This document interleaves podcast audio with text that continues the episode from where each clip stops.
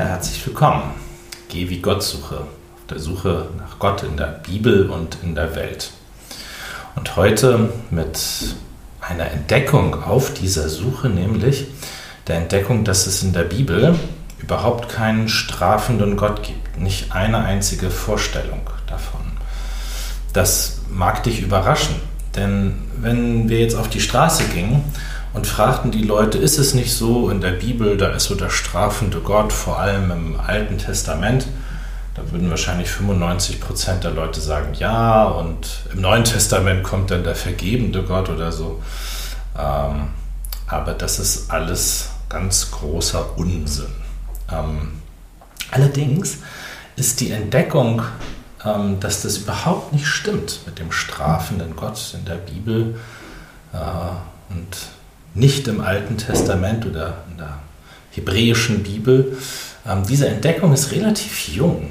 Also äh, die wurde äh, von Klaus Koch gemacht in Hamburg, der Professor für Altes Testament.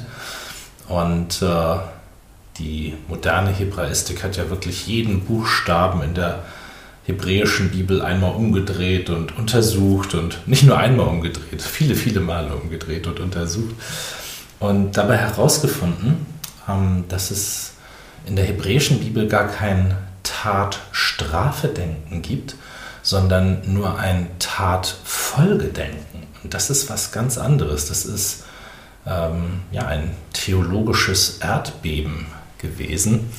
Ähm, man muss sich das so vorstellen, das steht alles äh, vor allem im Buch der Sprüche. Also stell dir mal vor, ähm, äh, ein Fürst regiert ein Land schlecht, dann wird das Land zugrunde gehen. Tat, schlechtes Regieren, Folge, das Land geht zugrunde. Oder ähm, der Bauer bearbeitet seinen Acker nicht richtig, dann wird äh, die Saat nicht gut aufgehen. Tat und Folge, das ist so äh, das Denken im alten im hebräischen Testament.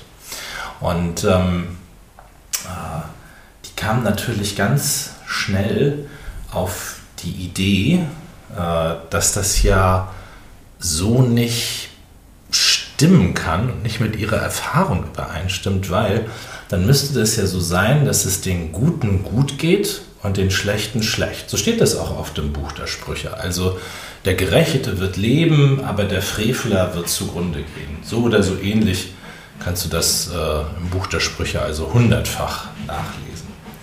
Ähm, übrigens, das Geraschel im Hintergrund ist unser Hund, den wir gerade gewaschen haben. So, ähm, haben wir das auch geklärt. Ähm, also, äh, das kann irgendwie nicht angehen, weil bis heute ist es so, die Leute, die was Schlechtes tun, denen geht es nicht unbedingt schlecht. Also nehmen wir mal die Leute, die mit Cum-Ex äh, zwar auf irgendwie legale, aber doch illegitime Weise sehr, sehr viel Geld auf äh, dem Rücken der Steuerzahler gemacht haben. Äh, die haben ja ihre Yachten in der Karibik, während andere Leute, äh, die hohe Steuern zahlen müssen und das tun, da eine ganz schöne Last tragen.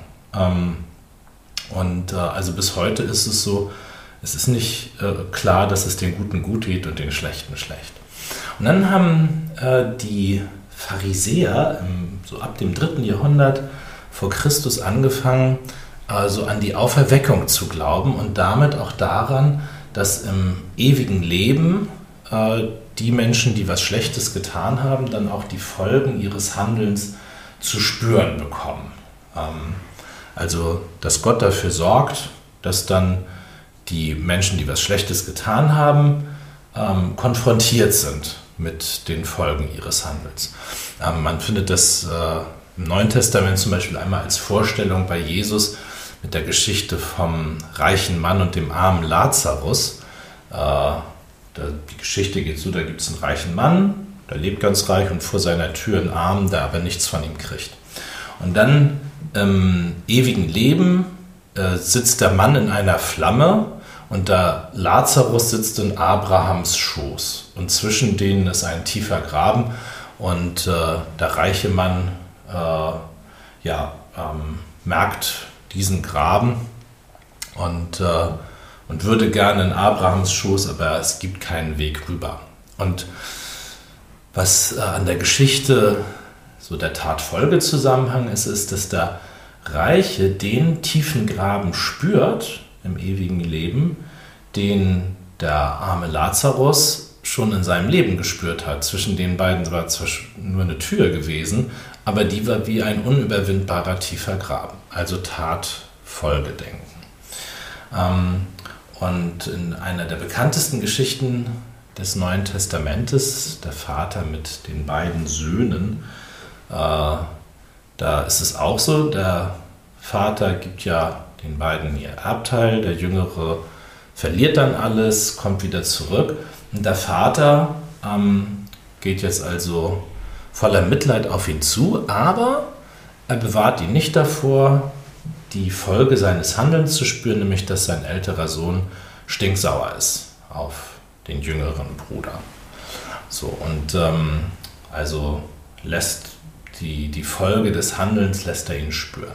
Und in der evangelischen Theologie sagen wir, ähm, dass damit ähm, der Vater, also Gott, ähm, den Menschen äh, gnädig trennt zwischen sich selbst und seiner Tat. Also der Vater kann unterscheiden zwischen dem Menschen und jetzt wird gerade bei uns zum Essen gerufen, okay, ähm, dem Menschen und seiner Tat. Also dass der Vater den Sohn liebevoll ansieht, aber ihn die Folgen seines Handelns, also ihn davor nicht bewahrt. So, also eine gnädige Trennung zwischen ihm und seiner Tat nimmt, vornimmt, ehrlich bleibt, aber liebevoll. Und in dieser Tradition ähm, gibt es jetzt eine Geschichte im Neuen Testament, die ist erst ganz spät da reingekommen, nämlich die Geschichte von der Ehebrecherin, die gesteinigt werden soll. Die kann so nicht ursprünglich in der Zeit Jesu stattgefunden haben, weil äh, sie spielt im Tempelbezirk, da hatten Frauen gar keinen Zutritt und zur Zeit Jesu, ähm, da gibt es also keinen schriftlichen Beleg über eine Steinigung, eine vollzogene. Ähm, wir gehen davon aus, dass das Niederschlag ist von einer Diskussion in der Kirchengemeinde im dritten Jahrhundert nach Christus. Da taucht die Geschichte zum ersten Mal so in alten Handschriften auf. Ähm, und ähm, dass also äh, in der Kirchengemeinde damals, wahrscheinlich im östlichen Mittelmeerraum, äh, da ein schwerer Fall von Ehebruch war. Und die jetzt also diskutiert haben, wie gehen wir jetzt damit um? Wie gehen wir mit diesen Menschen um, die diesen Ehebruch gemacht haben? Und dann müssen da wohl verschiedene äh, Argumente hin und her gegangen sein.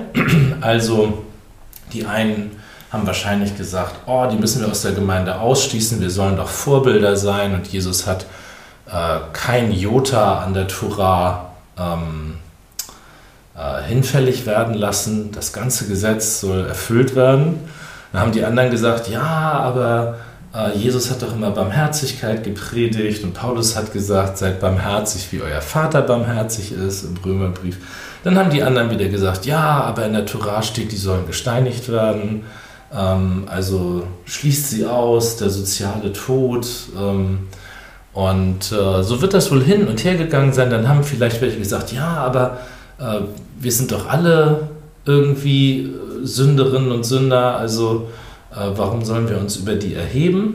Und dann haben sie äh, offensichtlich diese Geschichte, die sie selber erlebt haben in ihrer Kirchengemeinde, zurückprojiziert auf die Zeit Jesu und daraus eine Geschichte gemacht. Das äh, ist meine Theorie dazu. Und ähm, äh, die geht jetzt also so, da kommt eine Frau beim Ehebruch ergriffen und die Pharisäer stellen die also in die Mitte und sagen zu ihm, Meister, was sollen wir jetzt mit dieser Frau tun? Lieber Rabbi, was sollen wir machen mit dieser Frau? Ähm, der Torah steht, wir sollen sie steinigen. Was sagst du? Ähm, und diese Frage, was sagst du, zeigt schon, es ist eine Geschichte gar nicht so sehr um eine Gerichtssituation, weil die Pharisäer und Jesus hätten die Frau gar nicht töten dürfen, das hätten nur Römer tun dürfen und das ist schon deutlich, die Leute, die die Geschichte aufgeschrieben haben, kannten sich über die Zeit Jesu gar nicht so gut aus. Ähm, Und äh, aber was sie aufgeschrieben haben, ist jetzt vermutlich ihre eigene Erfahrung, weil offenbar tat es ihnen gut, dass sie erstmal Ruhe hielten. Aber Jesus steht da, bückte sich nieder und schrieb mit dem Finger auf die Erde. Dann beharrten sie auf ihrer Frage, er richtete sich auf und sprach zu ihnen, wer unter euch ohne Sünde ist, der werfe den ersten Stein auf sie. Und er bückte sich wieder und schrieb auf die Erde. So, und dann steht in der Geschichte, als sie das hörten, gingen sie hinaus, einer nach dem anderen, die Ältesten zuerst. Älteste heißt in dem Text Prosbyteron, äh, Presbyteron.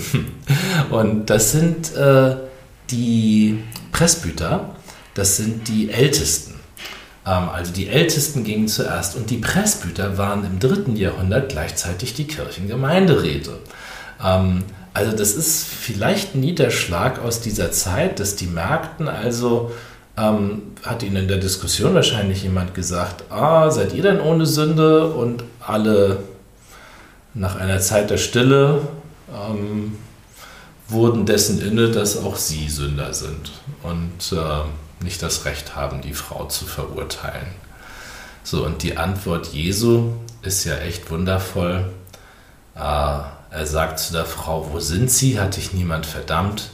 Sie aber sprach, niemand, Herr. Jesus aber sprach, so verdamme ich dich auch nicht und geh hin und sündige hinfort nicht mehr. Also die Gemeinde hat offenbar zu der Lösung gefunden, die Frau oder die Person, um die es ging, also dazu aufzufordern, ihr Verhalten zu ändern, sie aber auch nicht auszuschließen aus der Gemeinde, also den Weg der Barmherzigkeit zu gehen. Was ich an der Geschichte so groß finde, ist, ähm, die beginnt als Lehrgespräch und endet als Seelsorgegespräch. Also sie fragen ihn nach seiner mündlichen Torah und er fragt oder sagt, wer von euch ohne Sünde ist und lässt den Menschen diskret die Möglichkeit, während er auf die Erde schreibt, in sich zu gehen. Also ja, ähm, eine Geschichte äh, ich liebe sie und äh, wie Jesus hier den Weg der Barmherzigkeit zeigt, ist wundervoll.